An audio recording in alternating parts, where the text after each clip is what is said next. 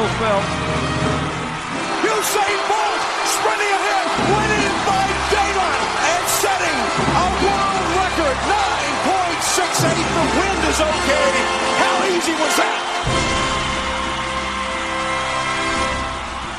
Welcome back to Off the Podium for our first new episode in a couple of months, maybe a month or two. Uh, first one since the announcement of the postponement of the Tokyo Olympics, and we thought we'd have nothing to cover for the rest of this year, but instead, we're deciding we're going to line up a bunch of interviews for you over the next couple of months to fill the gap of the Tokyo Olympics being postponed. And we have almost a dream interview here to kick it off as we're talking to Canadian Olympic gold medalist Jon Montgomery, who won the uh, skeleton back in 2010, but uh, since has gone on to become even more famous as the host of the Amazing Race Canada. And this is an interview that was too big to have just on one podcast. So, just to explain a little bit, this is one interview we recorded with Jon. But if you listen to this interview here on Off the Podium, you're going to hear his full Olympic story and a little bit about his amazing race career. And if you were to listen over on our sister show, the Oz Network, you're going to hear more of his amazing race story and uh, still some of the Olympic stuff in here. But uh, we're basically breaking this up into two separate interviews so you can get the full story on Jon on both shows. And as I said, this is the first of a series of interviews we're going to have lined up. We have a ton of athletes that we're going to be speaking to over the next couple of weeks, maybe a couple months. We'll see how long this goes on for. Uh, we, I don't think we've had athlete interviews since 2018, and I couldn't think of anyone better that we could actually kick this off with than Jon Montgomery. You will hear a tease during this interview about one of the athletes that we're going to be speaking to coming up maybe in a couple of weeks. But if you stay tuned all the way to the end of the episode today, we will tease who next week's interview is going to be, who's another really big one that I'm very excited about. So without further ado, let's get into it. Here is the interview with Jon Montgomery.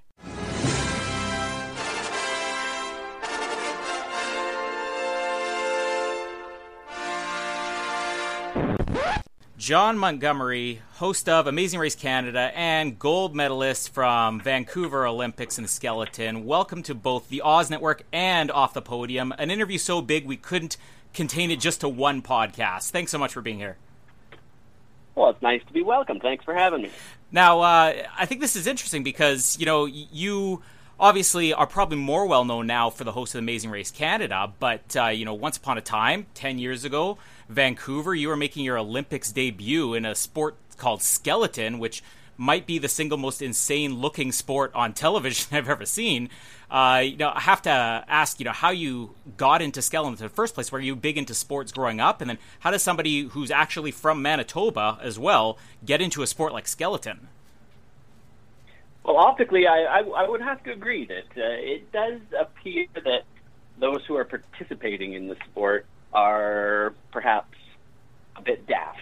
Uh, I'll say that about the sport in terms of how it looks. In, in reality, it's pretty controlled. You know, you're going down a serpentine chute that only goes the direction that it goes. There's no left-hand turns. There's no 90 degree rights. You don't have to really uh, decide where you're going. Gravity's going to pull you down that serpentine chute the way that it wants to, but you do have to navigate it efficiently and effectively to be able to, well, of course, get fast times and get down relatively unscathed. Mm. But uh, a boy from Manitoba gets involved through aspirations and inspiration. I aspired to be a Canadian teen athlete in something, anything that would have me, and I was inspired by actually witnessing a race live in Calgary.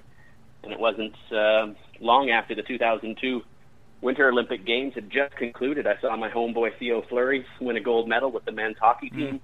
I saw Salé and Pelletier get ripped off in Salt Lake City. I saw all this amazingness, like our women's hockey team clutching gold medals, uh, and I was, I was looking for something, something that might host a guy like me to be able to uh, dream big and see those dreams played out on the world's largest sporting stage that is the Olympics. And uh, I, I recognized skeleton could be a pathway to mm. to that uh, realization, and so I, I pursued it with everything that I had.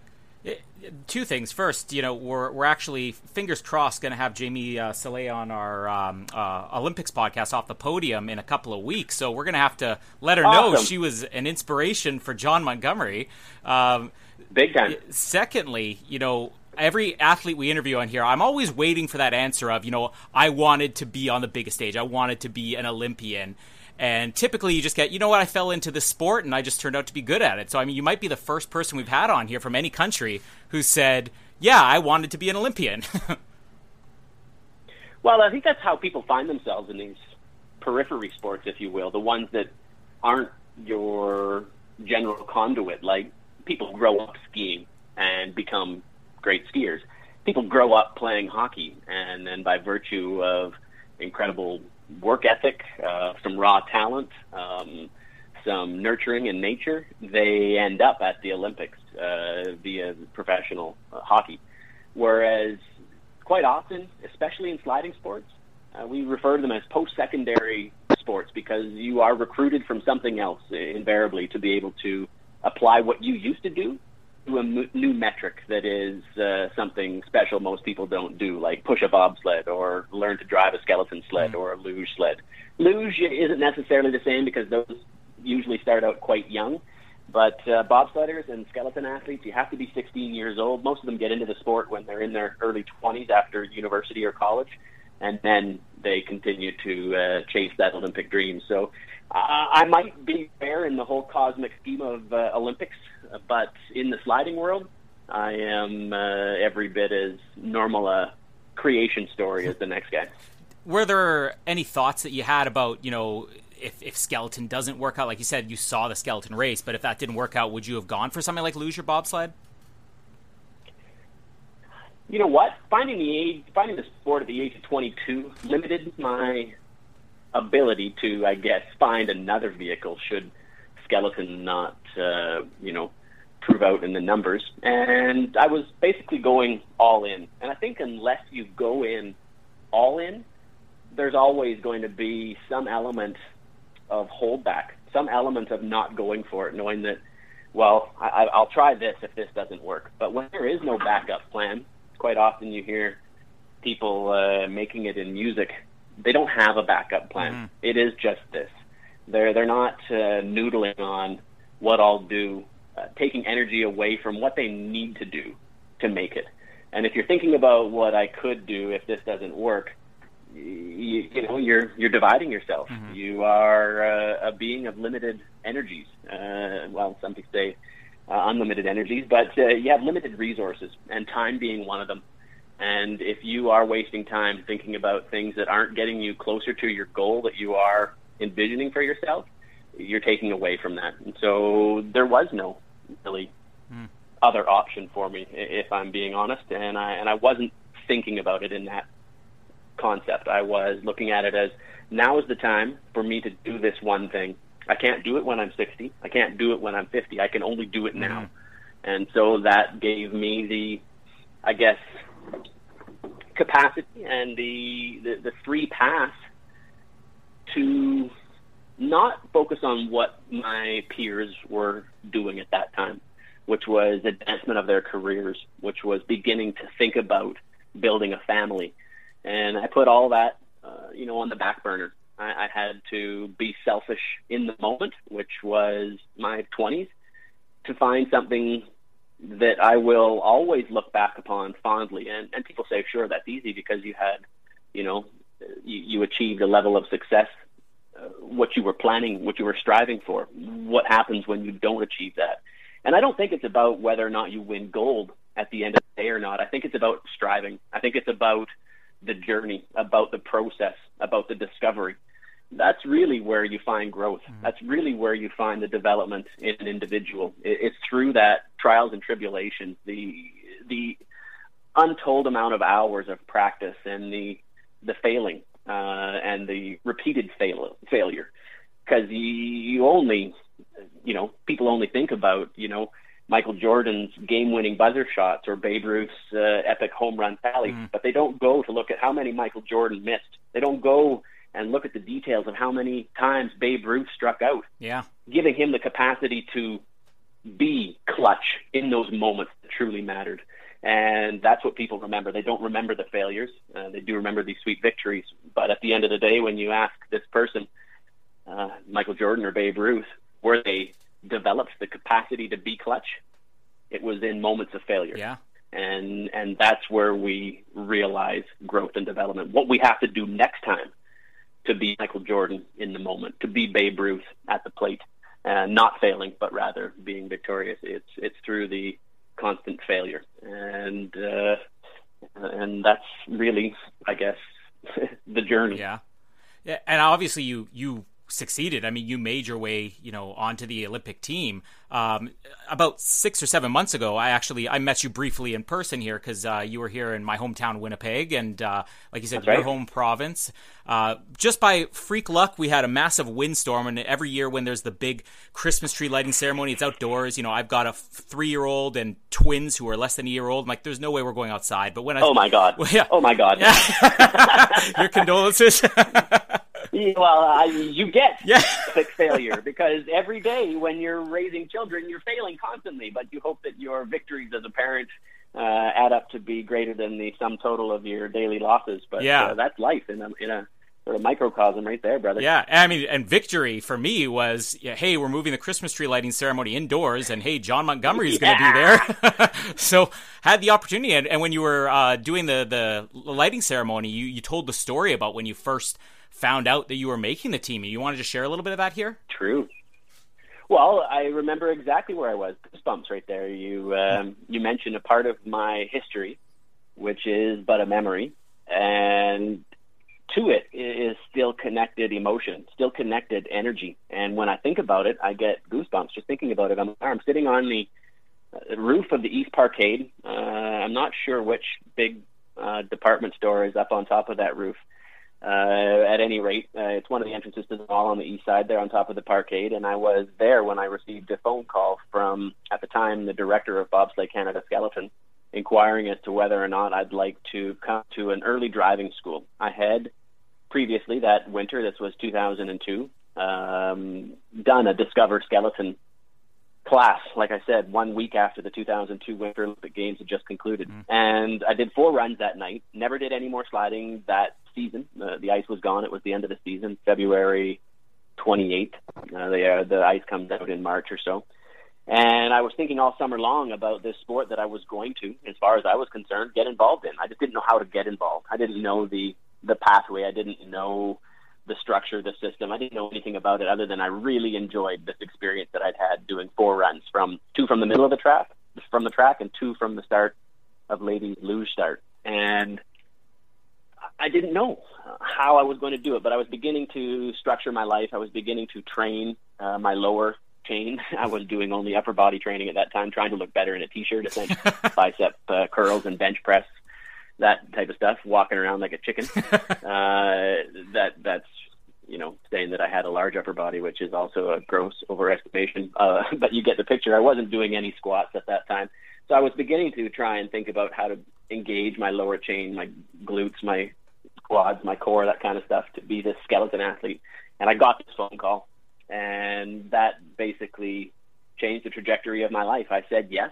Uh, I didn't know what I was signing up for, but I went to that early talent ID camp. I did get an invite to the early driving school. I did uh, get my license that winter and begin my journey as a skeleton athlete, which was uh, crippling and painful. I was the worst of all the new recruits. I was getting my ass handed to me on a on a daily basis, getting beat down by that track in Calgary.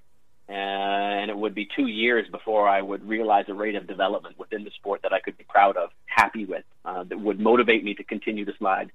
Because up till that point, it was better. It was essentially uh, battling attrition, and all the athletes were dropping off one by one. I'd say of 20 new recruits that came out with me that first year, I ended up participating in sliding with one or two uh, at the end of our career, and uh, you were basically just hanging on and taking your lumps because it was unlike anything else that we'd ever done in our life up till that point. And I group all of us collectively in that group because if you think about it, how can you have a previous life experience to draw upon to be able to understand what it's like to do skeleton racing, laying in the prone position, experiencing G forces uh, in excess of five. That's sustained instantaneous G forces of over 100 Gs when you smash your face into the ice. Mm-hmm. Uh, but the sustained G forces of being over five is is over space shuttle type uh, G forces. Granted, they sustain that for minutes at a time, but uh, we're just doing it for seconds.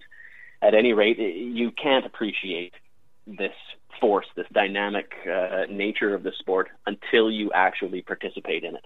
And having watched on a sled uh, doing a virtual demonstration or anything is not like actually practicing. And the only way that you can get better is to, sadly, get beat up yeah. in most people's cases. Some find themselves taking to it a little quicker than others. I was not that individual.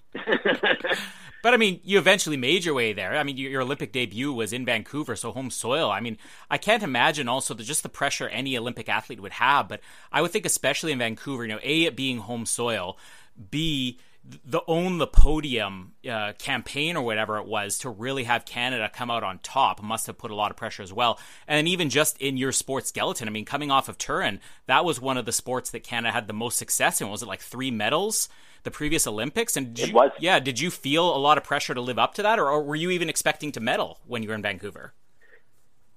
I fully expected to have the capacity to be my best. What that weighed out in terms of uh, medals or uh, or placings was yet to be determined. That was up to other people. But I did truly believe that I could be at my best on the day that mattered most. And I suppose if I had have internalized all those things that you just mentioned, it would have been stifling. That would have seemed insurmountable in terms of pressure. But I wasn't. Mm-hmm. I wasn't factoring in that that type of a of a narrative in my in my head. I was looking at the Canadian interest, that support.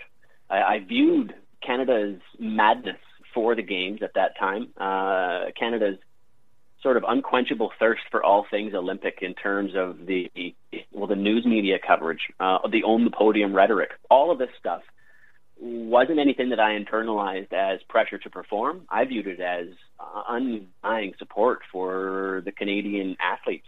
And if you want to, I guess, be energized by something, consider it support. Uh, look at other people's interest as energies that you can feed off of. Mm-hmm. And, and I did. And I chose to imbibe myself with a sense of vigor and purpose because of other people's interest.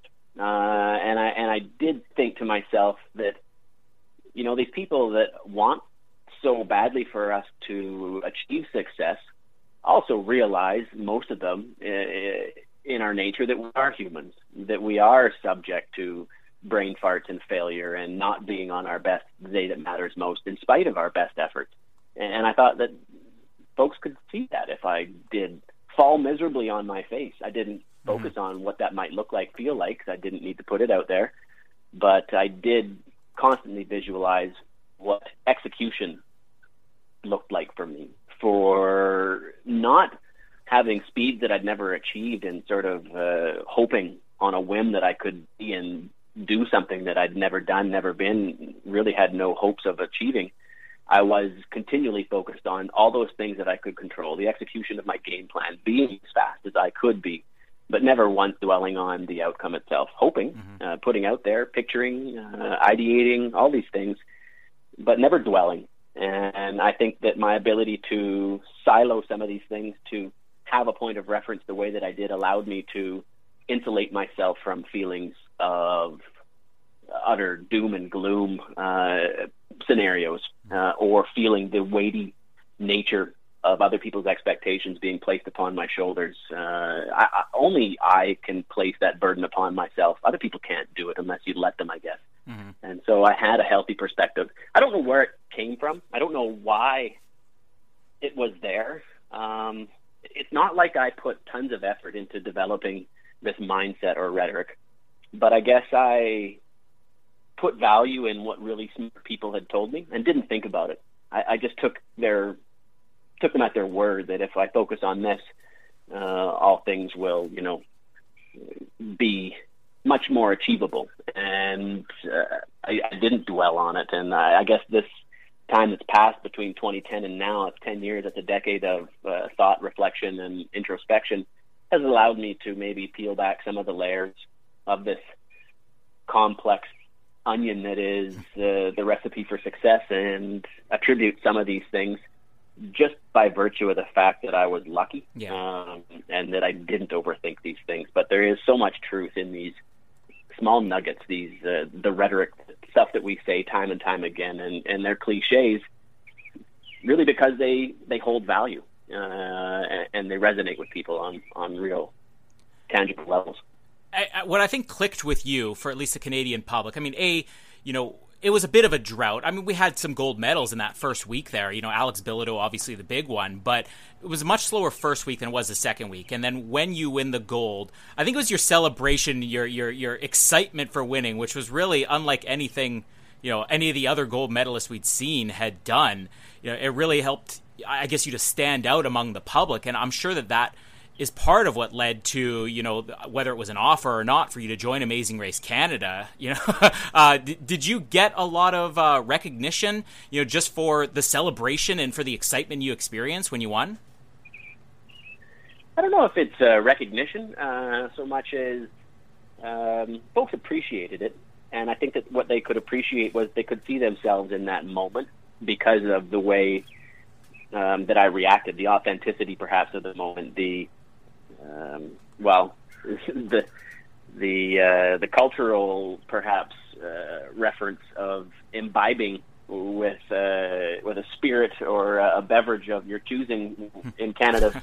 if you drink beer in front of the masses, you're going to endear yourself to Canadians because Canadians love to drink beer Mm. and they love to do it in large groups. And so if you put yourself uh, amongst your peers, uh, notably what they are, uh, I'm an average Joe and I drink beer like the average Canadian. And now they can perhaps see themselves as rocketing down a mountain face first on a cafeteria tray with rails at 146 kilometers per hour while pulling five G's of pressure because they couldn't previously see themselves doing it.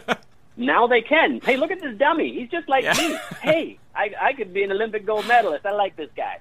Um, that I think is some of the uh, the connective tissue that maybe endeared me to uh, a portion of the Canadian population uh, that otherwise it would have just been another uh, tally for our medal count. But there was something that stood out, perhaps, uh, with the unbridled nature of uh, an enthusiasm was something that I couldn't ever have expected or hoped to hide, just being sort of a live wire kind of guy. Uh, I did have to apologize to Martins afterwards, and you know, uh, to this day, I will always say that celebrating when somebody else loses um, isn't a good look. It, it's simply not, and I wish I could have been more stoic, uh, but that's only rhetoric too. I mean, I don't wish anything different, but I you do owe an apology when you're a little overzealous in celebration when somebody else loses, and I did owe him that. But I wouldn't have changed it, changed how I was honest in my enthusiasm because I mean, you got to be real, man. Yeah. Uh, trying to be something you're not is an exercise in futility. And uh, I was happy that day. I owed him an apology because of that celebration. Would have been different had I come down and been in first place and kept first place Yeah. and, and and stole and had that race from you know beginning to end on lock. But I didn't. I didn't have that race until the very final corner on the very final run, and we did just for reference purposes. 64 corners. We did that track four times. Uh, there's 16 corners. That's 64 corners. That's two minutes and 23.7 seconds of sliding time, and it came down to eight hundredths of a second. The blink of an eye. The blink of an eye is longer than Crazy. eight hundredths of a second. And after all that six kilometers of track, uh, it was about half a stud length that, that separated me from silver. And the only place I overtook him was in the very final corner on the very final run, and that corner is called Thunderbird. And I had two Thunderbirds emblazoned on the side of my helmet uh, in uh, indigenous design to pay respects to local legend that the Thunderbird lives up on top of Blackcomb Mountain. So wherever those energies came from, wherever uh, the good spirit uh, entered, I know it was in the final corner on the final run. So then you transition into Amazing Race Canada, which funny funny story. We had Hal Johnson on the Oz Network uh, to do a recap of Amazing Race last year. He told me about when he first heard the announcement that Amazing Race Canada was happening. He immediately contacted people at CTV and said, "Hey, if you if you need a host, I'm your guy." And they said, "We've already got a host, but why not audition for the show?" So I'm going to assume that you were that host that they already had. Like, were you approached to do the Amazing Race, or is it something that you you kind of sought out? I didn't uh, actually hear who that person was. Who are you speaking of? Hal Johnson. Oh, Hal Johnson, Mhm. right? Um, well, you know what? I didn't. I didn't know that uh, little story, um, and I don't know if they had me pegged or not. But they did ask me to audition, Mhm. and I did audition, and maybe that had already come in. But uh, no, I didn't know that Hal had reached out about hosting the show. A couple. But uh, that's interesting. Uh, We got a couple of listener questions too about the Amazing Race here. One from Mark Doyle. Well, one of the questions I think most people would have is I think the thing that differentiated you from other Amazing Race hosts from around the world is that you perform these challenges when you're introducing them. Uh, was that uh, like a conscious decision? We want to do something to separate you from Phil, the host of the Amazing Race US version, or is it just you know we got an Olympic athlete? People are going to get on his case if he doesn't do these challenges. Well, I think uh, it was hopeful that I would want to do everything, and that was the differentiator. I think that they wanted to bring to the host role on the Canadian version as opposed to Phil, and that was an opportunity I think that they identified right from the go. Was Phil didn't do any of these mm-hmm. stunts and challenges, and maybe they could get the Canadian race host to do them. I, I'm not forced to do anything that I don't want to do, and it's really good. We've got this symbiotic relationship between the producers and myself because I wouldn't actually be able to do the show without being able to take advantage of these awesome situations that they're presenting the challengers with or the racers with because I'd be like, no way, I'm just going to talk about this stuff and not do it. You guys doing it, damn it. We're going to slow down production. I'm trying this, and whether you capture it or not, it's up to you, but I'm not leaving here until I get to jump. And there's some stuff that gives me great cause for pause. Like, I'm scared of heights. I have to always work myself up to jump off the edge of a precipice. But I I find great value in that. Uh, I like scaring myself. I like building myself up to overcome things that I deem scary. Uh, there's a great sense of pride in overcoming that stuff, and so yeah, that was I think the impetus. To find a guy that would be daft enough to do all these stunts with a smile on his face.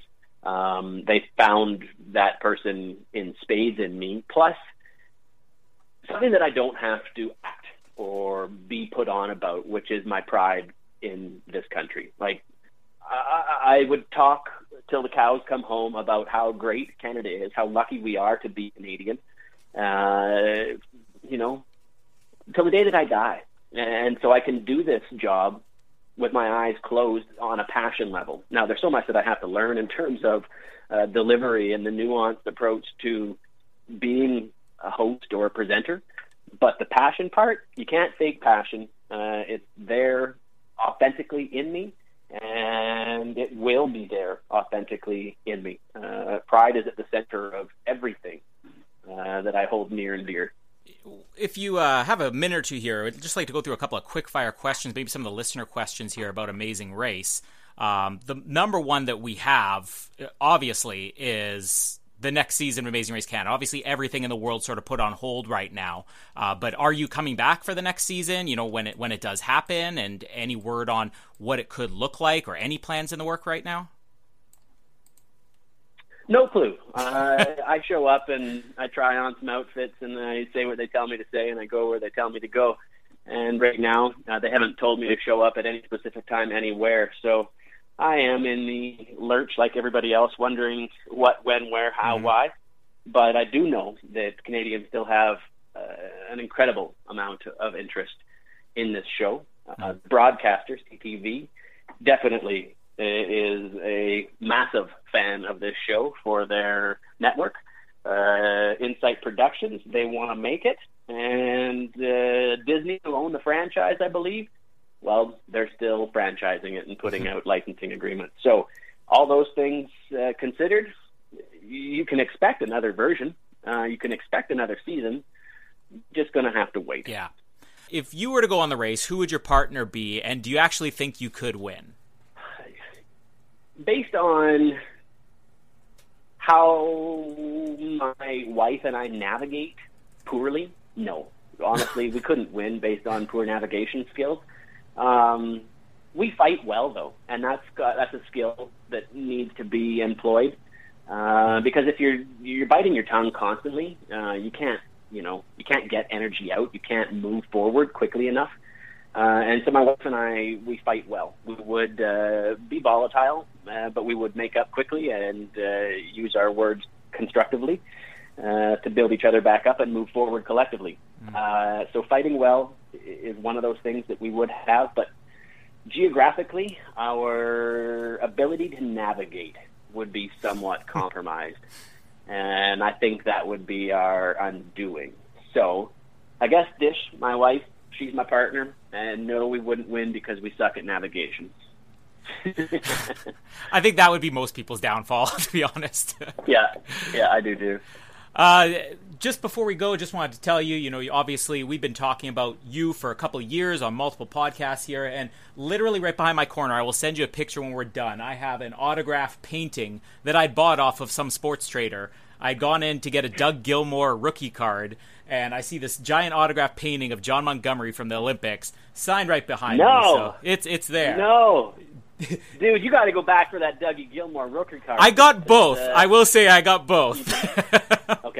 You, I'm I'm happy about that. You're you're in the same league as Doug Gilmour at least. They're up there. Well, uh, don't say that. Dougie is uh, he's my childhood hero. My oh. mom's last name is Gilmour, so I used to go around telling people that Doug was my uncle, and of course nobody believed me, but I I just would tell them that anyway. But I have a quick funny story about that. I was in uh, in Hamilton doing an event, and I got up and earlier that night, I signed a. It was a well done piece of art made out of um, clay of a mold of me carrying a pitcher of beer. And so I signed this about 30 centimeter tall clay figurine of me holding a pitcher of beer. And I was like, this is awesome. Somebody spent a month or so, and they said it took 30 days to craft this thing. And they had to look at my picture every day, this poor soul. uh, and so later on that night, I was auctioning it off live at this event, and I couldn't really see past the bright lights. And what happened was I ended up selling it to a person in the audience who was Doug Gilmour. He gave it wow. to me that night, and I had signed it earlier, and I said, well, this is incomplete without a Doug Gilmour signature on it. So Doug Gilmour bought me and gave me myself. Uh, nice. But I got his autograph on it, and so now I have a picture of me with my signature and Dougie's on it, and uh, and I and I treasure that thing. So yeah. Well, hey, you send me a picture. Not because it's me, but because uh, it was because Gilmour. Dougie's signature, not because it's me. hey, look, we had the same childhood hero. You send me a picture of that, I will send you a picture of my Doug Gilmour card in front of my painting of you. Done deal.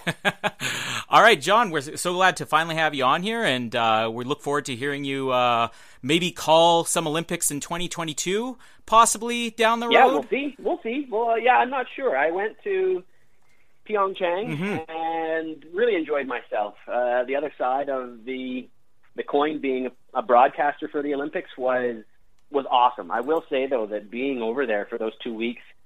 Um, really by myself and probably without knowing it, really mourning the the I guess the transition. I won't say loss. I won't say anything of the sort other than transitioning from athlete mm-hmm. to uh, to broadcaster to regular life to you know to not being an athlete was uh, it was depressing.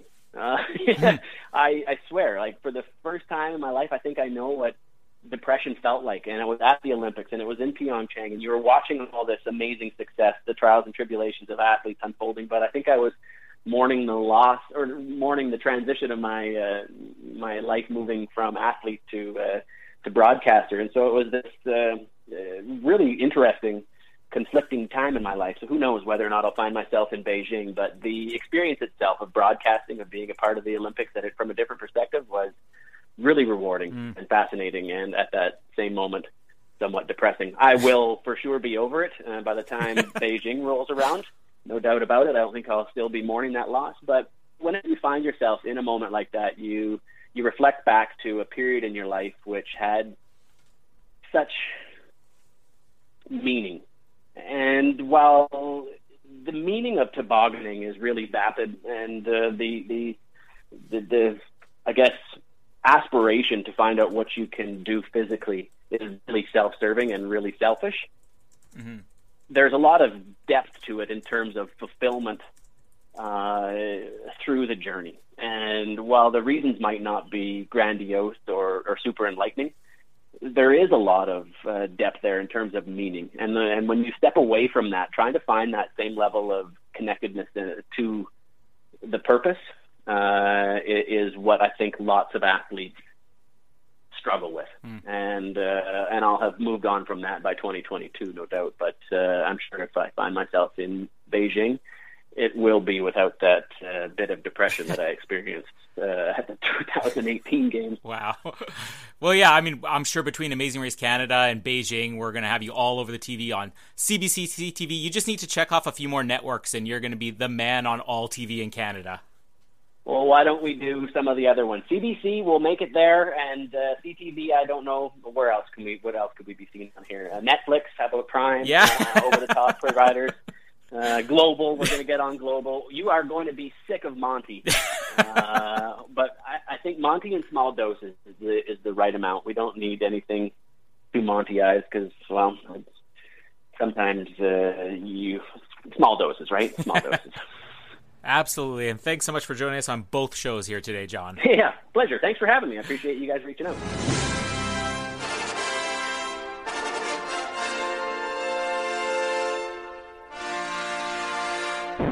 Huge thanks to Jon Montgomery for joining us today. And uh, as I did mention at the beginning of the episode, if you wanted to hear more about his amazing race career, you can go over to our sister show, The Oz Network, which you find on iTunes, Stitcher, Google Podcasts, wherever you can find podcasts. Just look for The Oz Network, and you're going to hear uh, the same uh, bits and pieces of the Olympics here and there, but you are going to hear more of the amazing race story over on our sister show. Uh, as for what else we have lined up, uh, next week we've got a Canadian sprinter, track and field star Brendon Rodney, who won the bronze with Team Canada back in the Rio Olympics in the 4x100 relay. And at the time of this episode being released, we're probably still about 24 hours away from recording the episode. So if you tune in next week and there's no Brendon Rodney, then, well, it's been postponed until later in the season. Otherwise, make sure to like us on Facebook and uh, follow us on Twitter now. We started a Twitter account. Uh, I don't know why we postponed this for so many years, but we now are on Twitter as well. And uh, make sure to subscribe to the show because, as I said, we got a lot of interviews lined up. We got some really big ones, some really exciting ones. Stay tuned here, and uh, we're going to bring you tons of athletes all the way through what would be the original Tokyo Olympics. And then, uh, who knows, maybe this will just go on so long that we're going to carry you all the way to the Tokyo 2021 Olympics next year. Thank you for tuning in. Thank you again to Jon Montgomery. And we'll see you next week, either myself or Ben or Jared or who knows, all three of us. Japanese, I really think so. Japanese, I think I'm turning Japanese, I really think so. Japanese, I think I'm Japanese, I really think so.